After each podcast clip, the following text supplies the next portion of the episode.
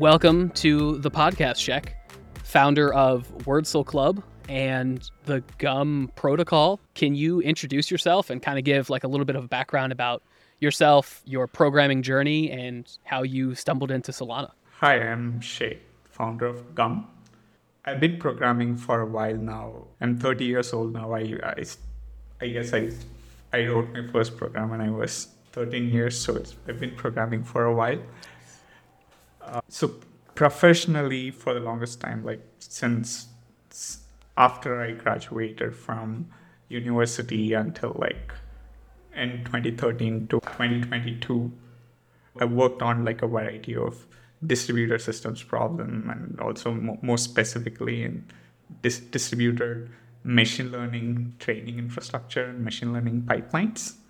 So yeah, I've always been interested in crypto as like as a very interesting thing that's happening in in the larger world of technology, but I never really took it seriously, right? Back in university, I read the Bitcoin paper and I thought, okay, fine, this is cool. I never really thought anything serious would come out of it, right? It's always been that case. I, I mean, I used to participate in retail because whenever you see that, you know, my price goes up, prop, okay, you want to see what is happening, but never really thought that it's serious enough that you know people would actually go into it full time as an industry. This changed for me in 2020 when I saw that there were okay for now there are like so many real world applications on crypto and people are doing DeFi and then this like smart contracts help smart contracts and this whole idea of programmable money had taken off. So I was like, okay, looks like there is real use case for crypto and people are actually using it, right? As opposed to it being so you you buy Bitcoin and that's about it. And also interestingly, that's also around the time when the previous startup wound down. We sold to one of our customers and then and that kind of opened up my it kind of opened up my time. I was started thinking what do we do next because like when you are working at a startup, you don't really have time to think about anything other than what you are working on, and then that's just life, right? So, so now I've been keeping track of all the interesting things that have been happening. Okay, now that I have some amount of free time, I'm going to start looking into what's happening, and that's how I stumbled upon Solana. I stumbled upon Solana by you know just hanging out on twitter and setting up like an anon twitter account i guess it's it's not anon anymore but then when i started out like my twitter account today was was like an anon account and i was just looking at look, looking at what everyone is doing and shit posting? Then i started seeing a lot of people were talking about solana and i wanted to go a little bit deep into it and understand what is it that what is it that they do I really like the I, I really like the approach towards Solana. For example, if you're the one of the hardest thing in building any kind of distributor system is like synchronizing clocks. When I saw proof of history and how they are using it as a mechanism to kind of do away with that problem, it was like, wow. It was like Solana was optimizing optimizing or attacking it at the right place. And then everything else once you have that as a baseline now everything else becomes like an optimization problem right? And how then it's like how can we get the most out of the machine? So i really like that approach of solana's architecture and then started going deeper and deeper into it. As i was going deeper and deeper into it i also saw that this whole meme of you know building on solana is like chewing glass because you need to understand so many things about it, the programming model is uh, the timeless meme. yeah, the programming model is not very easy to understand, right? Like everything on Solana works on dependency injection. You have to pass in the account, and then like now you have to. It, it's not something that's immediately obvious to a lot of people. It takes a little while to get it, but then once you once you get it, it's like a very very powerful tool and you can literally start building anything, right? It's like Lisp where you get the basics and it changes the way you think about your your programs. That's also a very, very powerful unlock. And I really like that. So I started like writing so one, one of the first blogs that I, I wrote was about this three part series on Solana's accounts model. And when I was writing this out, there was no place for me to publish these blogs that was Solana late native, where it was kind of, it was weird to me that I was writing all this stuff and then there was no place for me to publish it. So in the EVM world, there was Mirror, but Solana did not have an equivalent. So I create, I kind of scratched my own itch and created what became Wordcel. Everything you've just said has kind of like sparked a couple of different questions in me. The thing that totally resonates with me of how you like describe the the programming model, where it's like it's very complex, but once you fully understand it and like can utilize it, it's super powerful. And I think that kind of comes from the fact that a it's Rust is like predominantly the language that everyone uses. From what I've noticed, a lot of developers who are trying to build Web3 projects and products, whether that's a you know a personal project or they're trying to make an actual business out of it, a lot of them don't have that like low level systems engineering background to wrap their head around all the things that you have to do within Rust. There a lot of them are are front end developers, they're JavaScript developers. So like they don't have that different type of systems understanding. And that's actually kind of like how I came into it. Is like I predominantly do only JavaScript and uh, and TypeScript, which is, you know, just the same thing as I've come to understand the programming model of Solana more and more, like I can read Rust code and kind of like figure out what's going on. I can't write Rust yet. I'm working on that though. It's like definitely kind of the hard thing to to wrap your head around. Is Wordcel the first uh, company that you personally founded? Oh, yeah. Yeah. Okay. How I'm super curious about how Wordcel works underneath the hood. I assume now you're using the Gum protocol that you're taking forward, but is is Wordcel primarily originally based off of Gum and then you just like open sourced it and it became Gum? Is that like the gist? Yeah. And can you like kind of explain how how it works under the hood? I'm super curious. Like I was reading through the Gum docs to try to wrap my head around how you're actually storing all this. Take a blog post for example, how you're actually like storing that in a Solana native way that is still cost effective and like a good user experience. Yeah, it's a great question. So with Wordcel, what we did was to how. So one of the things that I really like, liked about what Metaplex was doing was you have now that you have this concept of an account, that means that now that account has a layout, and that inside the layout you have a bunch of fields, and one of that fields is a metadata URI.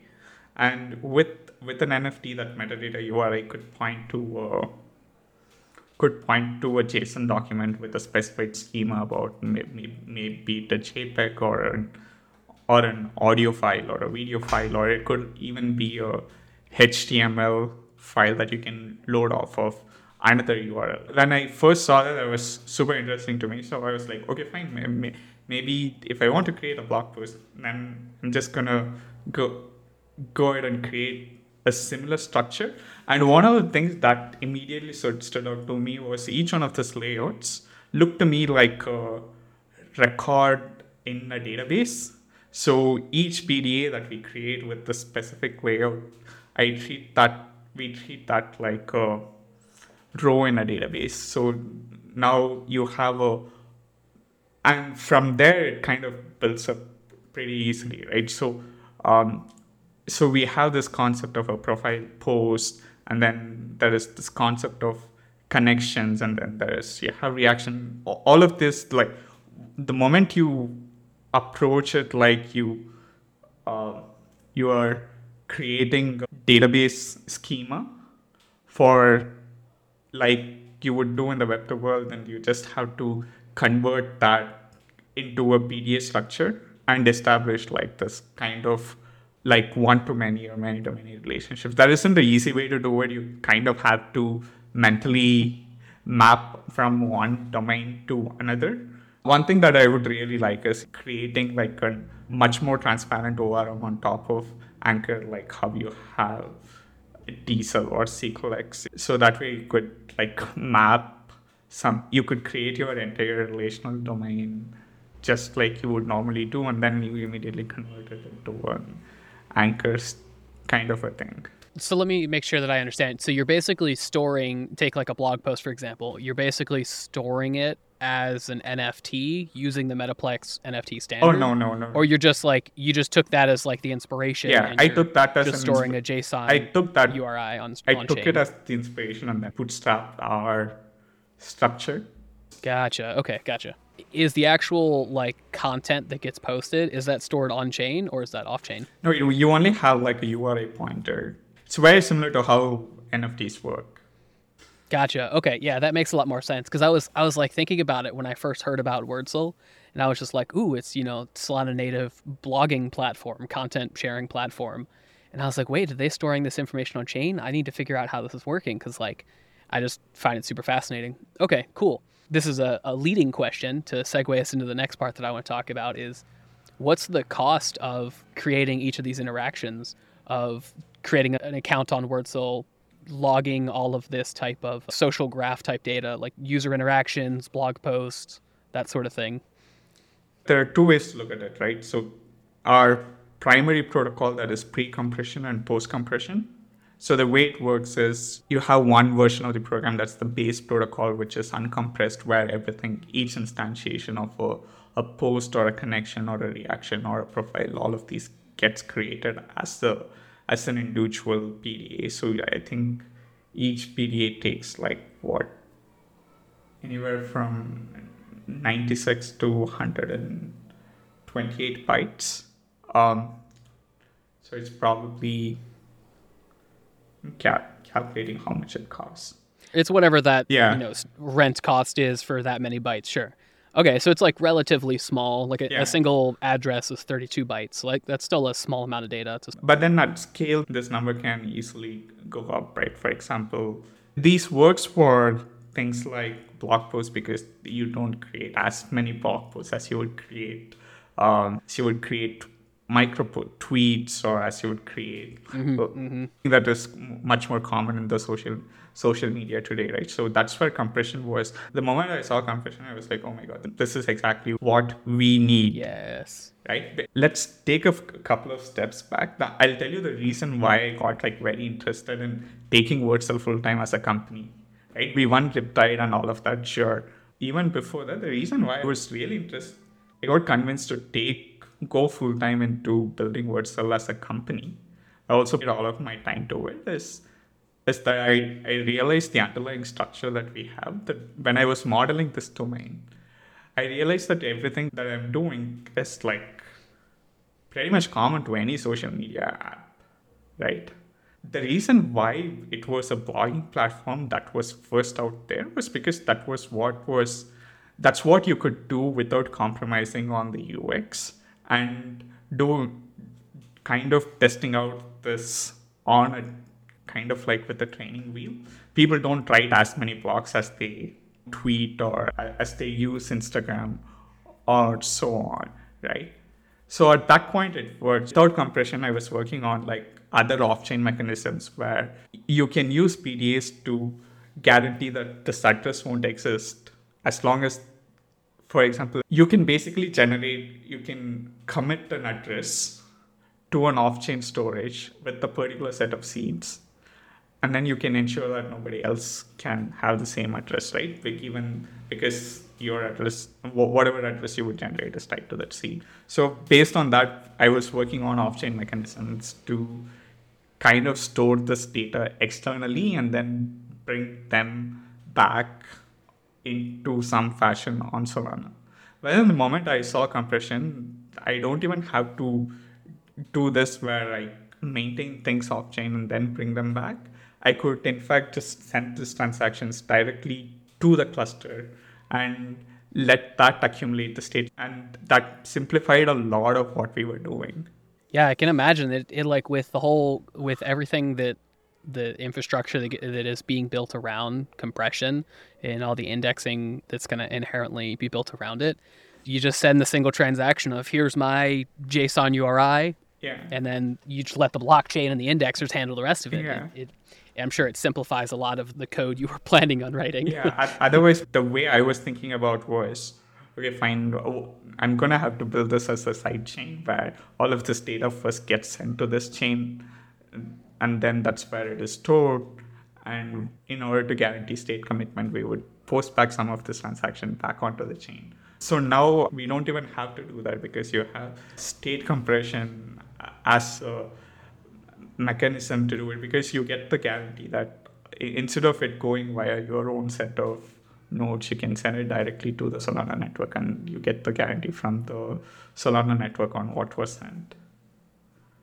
Yeah, so I guess like with compression and everything that you're building with Gum, what are some of the pitfalls that you see going forward to try to integrate compression into Gum to make it a cheaper but also like more easily interact with it?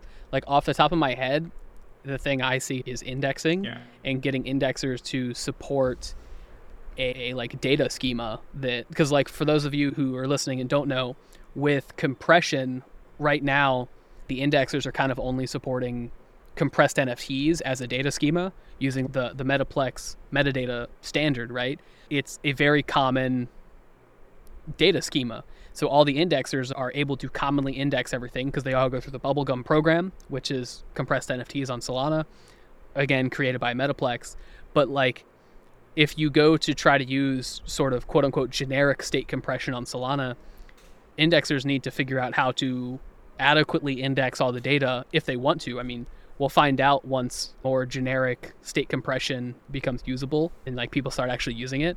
We'll figure out how indexers kind of feel about Yeah. indexing generic data. that's one of our biggest problems. So the way I'm addressing that is like I'm like the way Metaplex did it was to create their own di- digital asset standard and create that as there is this DAS API that exists, right? So we are doing something very similar where I'm actually working off of a fork of the digital asset standard APIs. Oh, cool. So based on that, I've created our own schema. But then the problem here is that now, since this data model is inherently relational, the queries that you would want to do there, it's just going to be like a ton of joins. So it's like a lot of optimization Yeah. work that we that we have to do before any RPC provider can just take it and run it. It's going to be interesting how this is going to become generic, right? Because one, compression is not well supported in any kind of IDL. There isn't a definite way to um, describe your schema. It's whatever it's whatever you define, right? And also, the, your leaf schema can be anything. And on top of it, now if you want to support like different types of assets, it's going to get interesting. Once we ship session keys, uh, we are some of the work that I've been doing on session keys is already out. So, so next couple of weeks we are going to go all out into getting projects to integrate session keys. Right now I look at this pop-ups as like a much more bigger impediment to people actually building these kinds of apps, right? So we so that was one of the high priority things that I wanted to solve. So now that it's done and ready to be shipped, now the next focus for me personally is to work with a bunch of games and other consumer apps and integrating session keys. Once I'm freed up a little bit from that, I can start focusing. One of the things that I wanted to do is a bunch of derived macros to any so that you can convert any program or any account into its compressed counterpart, right? I think Ooh. once you have this this kind of macro, and that, that means that you can now that is a way to define this and throw it directly into the IDL and also add it to your existing program. Once you have this at the program level, then it makes it even it makes it starts making it easier for indexes. And also I think with now Helius has this program account webhooks, right, where you can listen on changes to accounts that also may, that also should make building indexers a lot more easier assuming somebody is still willing to put in the effort to create their create the representation of your representation of their program state into a data schema that they can just dump into maybe you use postgres or you, whatever you use you still want to dump it there and then you want to expose Mhm. that via an api right so i think we are definitely like very early in terms of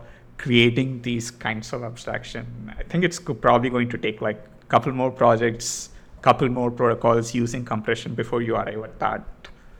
Something that's super generic. That's a really good point because it's the classic problem like as a programmer is you could build something for one particular use case and then take it like a data provider where it's like you your code understands one particular data provider but then the additional complexity just to add a second data provider is like usually like the struggle to trying to act enough of that code Yeah. away to make it as generic as possible but then like it, it scales pretty well once you get that second and third one Exactly. where it's like after you have a couple of them you can kind of figure out the best way to to kind of like structure everything so it makes it way way easier in the long run Yeah, it's like one one of these. Uh, you know, you you don't automate it until you have done it like three four times manually, right? yeah exactly. We are in the doing it manually phase. But then I'm very very we're in the manual phase right now I'm very very excited for uh, you know state compression to become like a very very standard thing. And there is like a lot of tools or tooling. One of the one of the other unique things about state compression is that you're only logging the commitment to the instructions that you want to execute on as part of your state right? The actual execution of the instructions happen on chain so that means that you're creating some you're maintaining some kind of an exact replica of all the exact replica of the logs and also an exec and you also want to execute these logs so that you can have the updated state that is also important so Mhm. it's also going to it's also going to boil down to how exactly can you take these instructions execute it you also have not only you have to replicate the data schema you also have to replicate some of the state transition logic right? So it's not going to be as as easy as just you know drop something in and magically state compression works for you. That's the goal down the line right? Yeah. To make it so it's all like auto magically happening where it's you can drop in compression to anything you want. What it enables is a world where like you use solana for bandwidth and you use it for state commitment right after that everything else is just goes into your parallel chain or side chain whatever you want to call it that's essentially the a Mhm. much more abstracted version of the state compression is that right Yeah.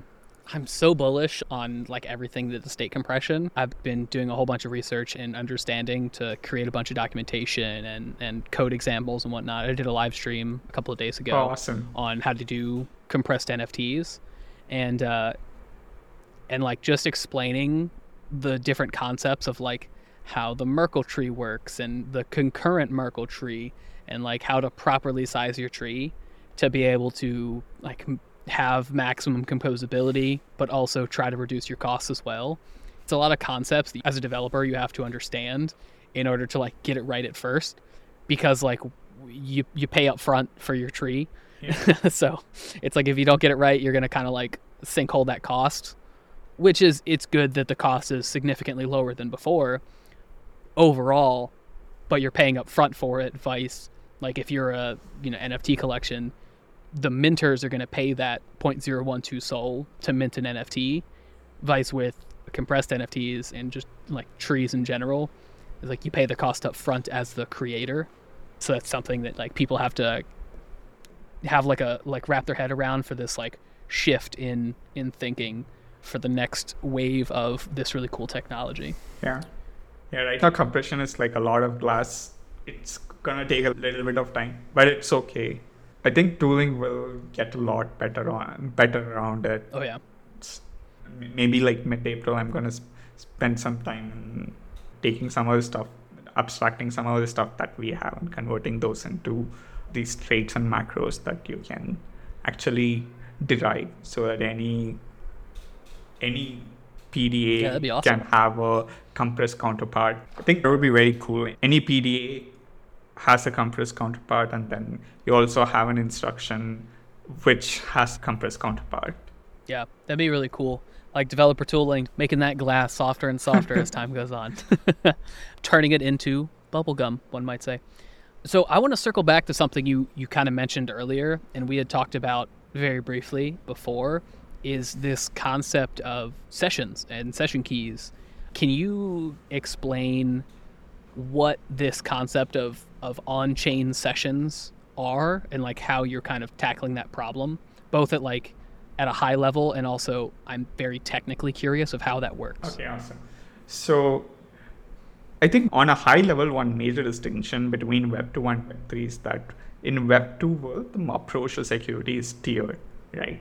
Even though you have your APIs that work on basic auth, sending a username password for combination for every backend API call that you make is tedious. So you set up some kind of a mechanism where you have sessions or you have JWT tokens, which kind of let you bypass this authentication mechanism in the server, and then you validate just the the session token, and you do you proceed with whatever you want, right? And then on top of that, the, the but then you do not really want to use sessions for everything in the web 2 world. If you're dealing with something potentially destructive, you are expected to enter your password. If something that's like extremely destructive, you you're expected to enter your password along with the 2FA. So the approach to security in the Web2 world is like much more refined, much more tiered, and much more scoped. Cut to Web3 where everything is a key pair, and as long as you have a key pair and you're able to sign the transaction, your smart contract treats it in such a way that everything is fair game, right?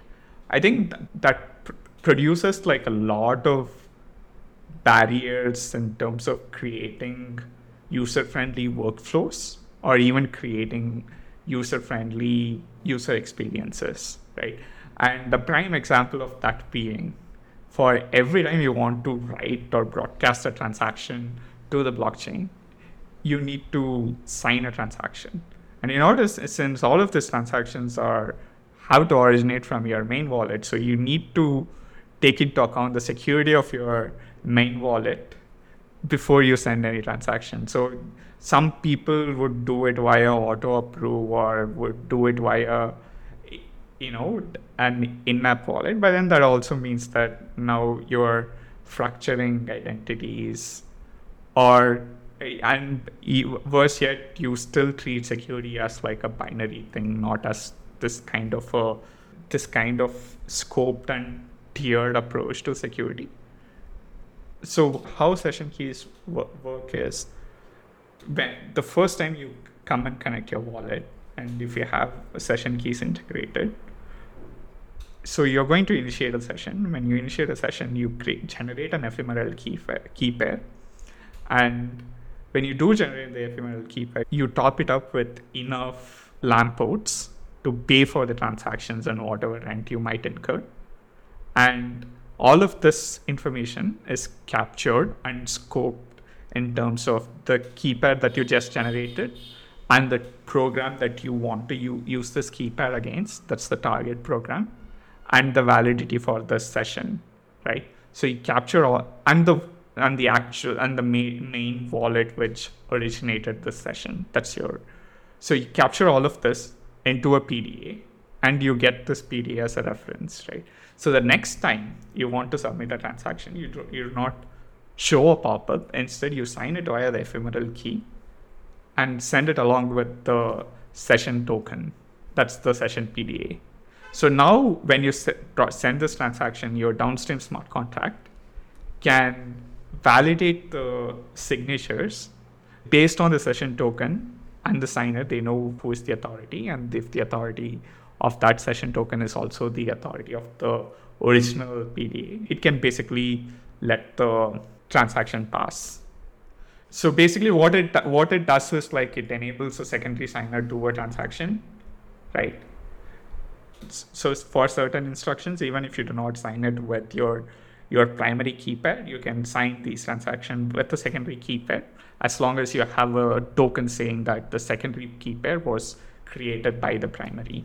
So let me make sure I understand this. So you're basically it's like you're the the SDK for using your session keys are it, it, generates this like new ephemeral key pair that is is is that key pair stored on chain is it stored locally within like say i have like a, a, a website like take Wordcel for example you you have a website that you want to be able to do micro interactions like posts and, and things like that, you could generate this key pair that I'm guessing it's stored like in session storage locally on that browser. Yeah, we use index. So it's like you so, so you we encrypt. We, Okay, yeah, we yeah. encrypt and put it on, put it into IndexedDB, right? So it doesn't leave that device. yeah. And then, uh, but then again, you you also want to make sure that this is the key pair that you want to authorize for.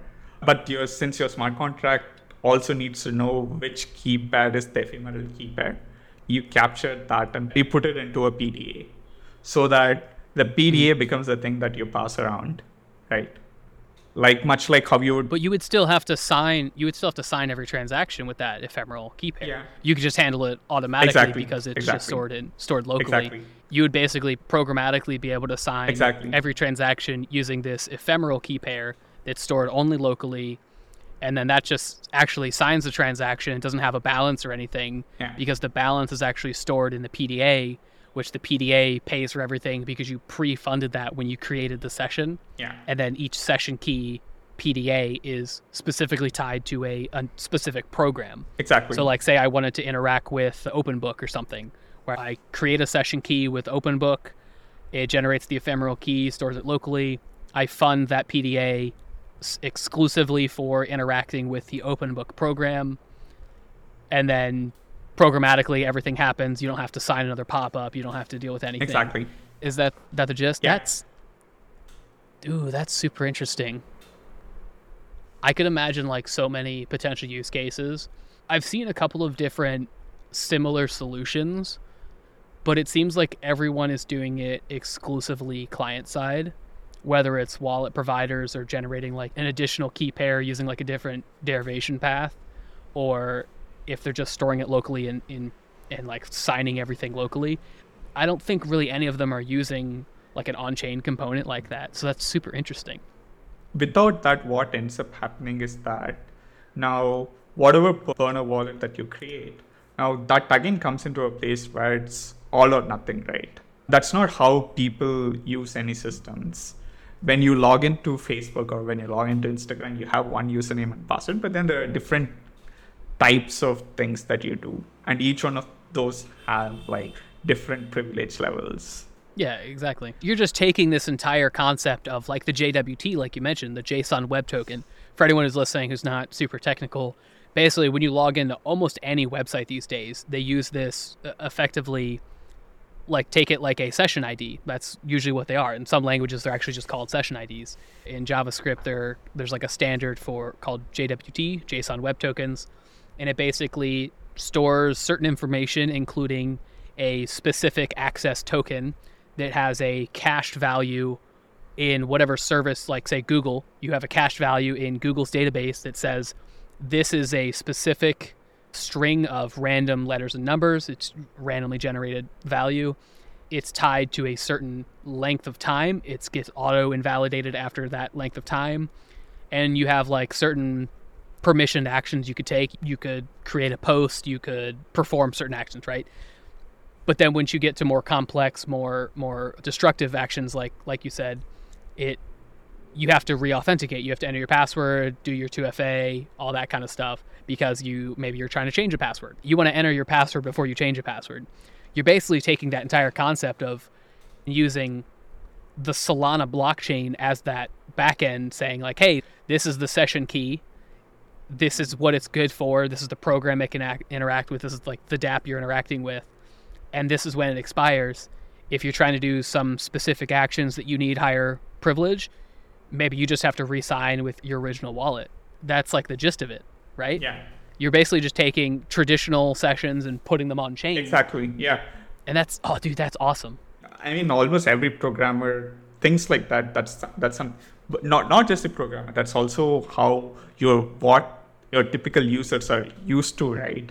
The whole Yeah, exactly. the whole concept of having to maintain like different things, different set of key pairs based on different places that I, and I interact with. It's a tremendous amount of cognitive overload for any kind of user. And It's also at some point you trade off, uh, you know, you, you choose convenience and then all it takes is like one bad implementation to completely drain your wallet. And we have seen so many cases of it, right? Oh, yeah. And I also, I'm generally not a fan of in app wallets because they treat security there as like really a binary thing. And that's not just because of how people implement it, it's just because of the nature of how burner wallets are, right? Yeah. And it's just a ton of cognitive overload for any user. All the whole re- thesis behind wh- whatever I do is that at some point I want my mom to be able to use the products that we are building. I, as it exists today, I absolutely do not see a scenario where she, you know my she can maintain like different set of keypairs for different kind of applications she interacts with. Forget that I don't even think of a world where she actively understands what a keypair is, how to secure it well, right? So we have mm-hmm. a long way to go before that kind of thing happens. So the whole idea behind Gum is to one, I envision a world where people have interoperable identities and interoperable social graph, but then it's one thing to just build out this protocol and call it a day and you know let everybody compose, but it takes it's entirely another th- thing to painstakingly solve all the problems that you know that is along the way before any kind of mainstream adoption could happen. And session keys for us is a very critical part of it. Yeah i could totally see that. To summarize what you just said it's like in order to get people that are not super technical to adopt this wonderful technology that has so much potential the user experience just has to be so much better when people try to explain what a key pair is to someone and they're just like not getting it and i i like to liken that to just passwords in general. Yeah. like to this day we still cannot convince people to use a complex password because it's inconvenient. People don't want to be inconvenienced. Oh, so they're using password 123 as their password and then they get hacked. And like some websites have are enforcing having strong passwords which is good but they don't all force expire those passwords where you have to to change your password every so often. It's just like cool you set a password that's uppercase p password one two three four exclamation point. It's like okay great. Well technically that meets the requirement of this like not very sophisticated check. Like okay great. Yeah I, I mean I, I i know how my mom chooses her password right? Like i've already been through that phase of being being her tech support when she what child hasn't? Yeah exactly right. Now imagine now you have to teach them what a wallet and a keypair and what a seed phrase is. Yeah if you if anyone else has your password for this they have all of your your accounts. And that's like if you give them access to your bank account like that's bad don't do that. And they're like oh well if i lose it i'll just reset it. It's like well you can't so you're like trying to explain this concept and they're just like not getting it you're just like well okay we're not there yet got it Yeah. Uh, all right. I guess we'll go ahead and wrap this up. We're getting close to time. I want to make sure I respect your time. I know it's getting later for you. Is there anything else that you want to talk about before we go or point anyone around the internet to check out more information about you or Wordcel or Bubblegum? Yeah. Or I guess, or Gum rather, not Bubblegum? Yeah. Gum is like largely inspired from Bubblegum. I have this whole story around how Gum came to be. Right? One of the biggest problems that we had when we were doing Wordcel was that we did not have a name that sufficiently captured everything that we did, right? Because Wordcel kind of restricts us to blogging. So I like the name Gum a lot. Think of it like this, right? You're building this composable, decentralized social graph, and Gum, in a way, Gum is the social glue. And not only is the social glue, it's also the composability glue because it gives you all this Lego blocks of different things that you can use to bring social experiences into your own application. You get to do all of this in in in a way that it you know it feels like you are chewing gum and not glass. And over and above it, this is kind of like a testament or you know working off of the standing on the shoulders of giants. None of this, none of what we do would be possible without bubblegum or Gummyroll right? So it's kind of like a testament to them as well. Yeah, I love it. I love the slogan on the Gum website It's like put something to the effect of putting the social graph on chain for the, less than the cost of a pack of gum. And I like the first time I saw that, I was like, first of all, that's wonderful. Second of all, I love it's like it's like two puns in one. It's like an homage to chewing glass. We're like, now we're gonna chew bubblegum now, but just then the pure cost is so so cheap. I love it so much. All right, I guess we'll go ahead and wrap this up here. Thanks everyone for listening. We'll have links for Shek in the show notes and all of his projects and whatnot. So thanks all. See you in the next one. Awesome.